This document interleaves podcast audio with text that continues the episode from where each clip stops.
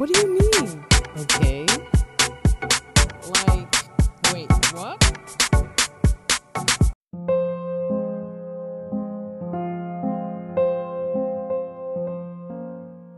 What's up, guys? Welkom bij een nieuwe aflevering van Talkative, Your Voice of Reason.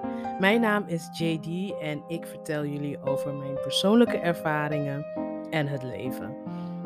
In deze serie van minicasts, of in deze serie van minicasts, of in deze minicast, ga ik jullie vertellen over. Drumrolls, please. AO. Ik heb deze persoon de letters AO gegeven. En waar heb ik deze persoon ontmoet? Nou, uh, deze ontmoeting was niet face-to-face. Deze ontmoeting was via Facebook. Ik weet nog dat ik een Facebook bericht kreeg en ik krijg best wel wat Facebook berichten. Dus ik reageer er normaal niet op. Um, alleen was ik in een periode, you know, every woman of elke persoon. Uh, ik had laatst in een verhaal van een, uh, van een Nederlandse uh, jonge rapper gezien dat um, blijkbaar een, een heel hoog percentage van mannen zich eenzaam voelt. Over het algemeen, niet eens alleen in Nederland. En um, ja, en ik denk dat het ook voor vrouwen geldt. Maar misschien meer voor mannen, maar over het algemeen ook voor vrouwen. Nou, dat is een, een, zijstapje. Maar wat ik daarmee wil zeggen is dus dat ik dus in zo'n periode zat waarbij ik dat ook een beetje voelde. Van ah, ik wil heel graag een, uh, een vriend, een partner. Volgens mij begon dit is, uh, dit is ik zou zeggen dit is best recent. Zo kan ik het brengen. In elk geval, deze AO slide in mijn DM, in mijn Facebook DM, direct message. En hij, wat zei hij eigenlijk? Kan ik het nog terughalen? Nee, ik heb hem allemaal verwijderd en geblokkeerd natuurlijk. Nee. Anyway, hij stuurde mij een bericht en ik had er heel lang niet op gereageerd. Op een gegeven moment uh, ging ik door al mijn ongewenste berichten en toen zag ik dat voorbij komen. En toen dacht ik, hé, hey, interesting. Deze persoon had ook geen foto volgens mij. En ik weet niet wat het was, maar iets trok mij uh, en wekte mijn interesse. En ik zei ook van, wie ben jij? Ken ik jou? Dus zo begon het gesprek een beetje. Dus een beetje afstandelijk. En ik weet nog dat hij reageerde met: Nee, ik ken je niet, maar ik heb je foto's bekeken en je ziet er echt heel leuk uit. Ik ben ook Nigeriaans, dus hè, zelfde afkomst. Dan is er al heel snel een klik. Hoeft niet, maar dat is bij mij wel gebeurd. En deze persoon, AO, die uh, werkte in een hotel vertelde hij. En ik dacht, oh, ik werk ook in een hotel. Leuk. Gelijk al gelijkenis. Ik dacht, oh, dit is leuk. Dit, dit wordt een leuke, een leuk, hè? Een, een, leuk, een leuk gesprek. Dat is wat ik dacht.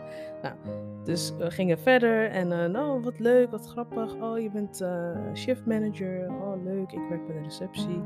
Of bij de, hoe heet dat? Ja, bij de receptie. Um, en um, ja, dat was een hele leuke overeenkomst. Nou, hij vertelde uh, waar hij vandaan kwam, of hij zussen en broers had. Een heel leuk gesprek. En zo gingen we heen en weer. Nou, toen kwam ik erachter dat deze persoon niet in Nederland woont. Dus dit is een lange afstandsrelatie. Juist. Dus in deze lange afstandsrelatie. Of nou ja, zo snel werd het geen relatie natuurlijk. Hè. Het was eerst appen en appen, dus het was een flow. En uh, nou ja, ik, ik merkte aan mezelf dat ik dacht van nou, deze persoon is op zijn minst, dus daar ga je al, daar ga je al de fout in, want dat, dit is setteltaal. Als, uh, als je niet weet wat het is, als je setteltaal vertoont, dan is het, nou, hij heeft op zijn minst, of nou, dan heeft hij wel dit. Of als mensen vragen van, uh, ben je al afgevallen? En zeggen ze, nou, ik heb op zijn minst een leuke persoonlijkheid. En dan gewoon die hele vraag ontwijken. Nou, dit is zo'n vergelijkbare situatie. Dus mijn gedachte was, nou, hij is op zijn minst Nigeriaans. Mijn moeder zal dit goedkeuren.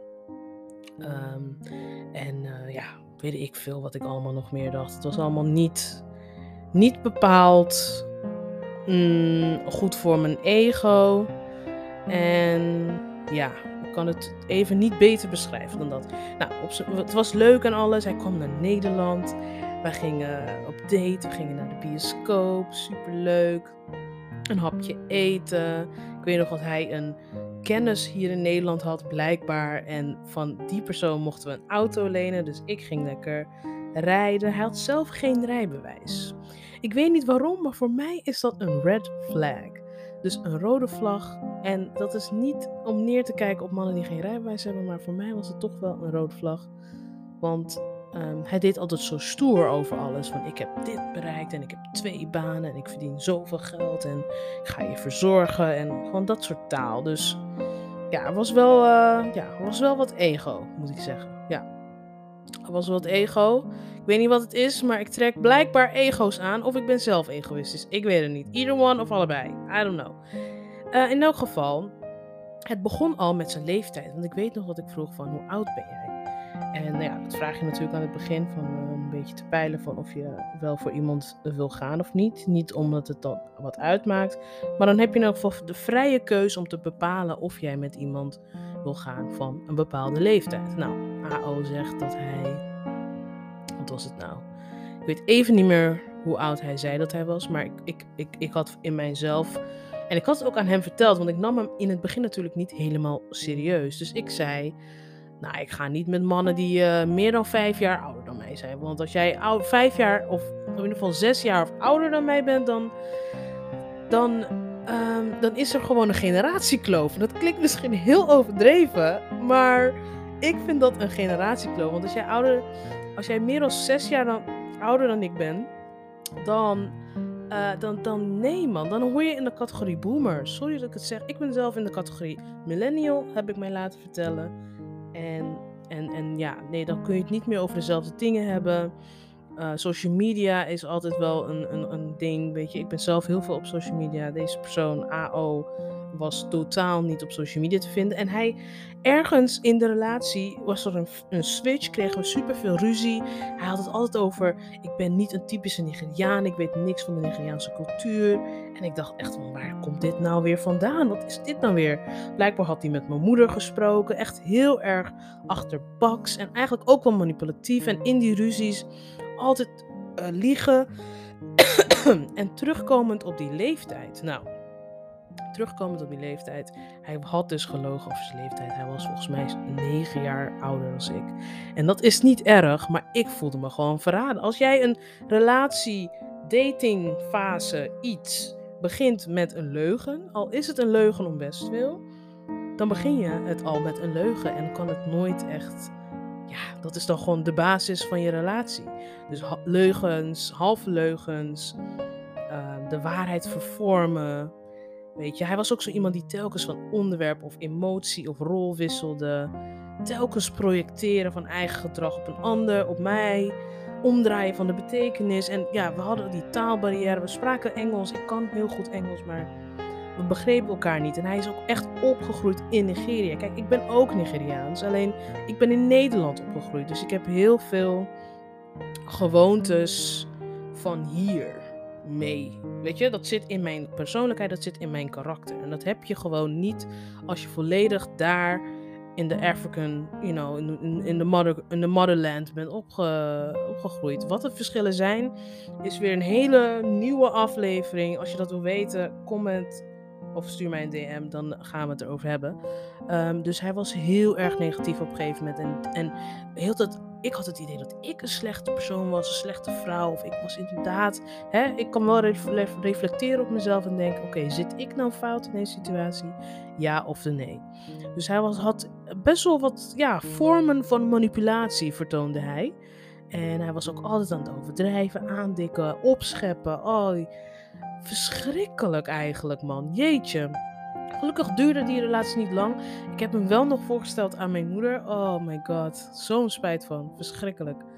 Maar um, ik was gewoon niet gelukkig. Dus uh, hoe er een eind aan is gekomen, is gewoon: ik was niet gelukkig. Toen ik eruit stapte, besefte, was ik wel echt een aantal maanden super down.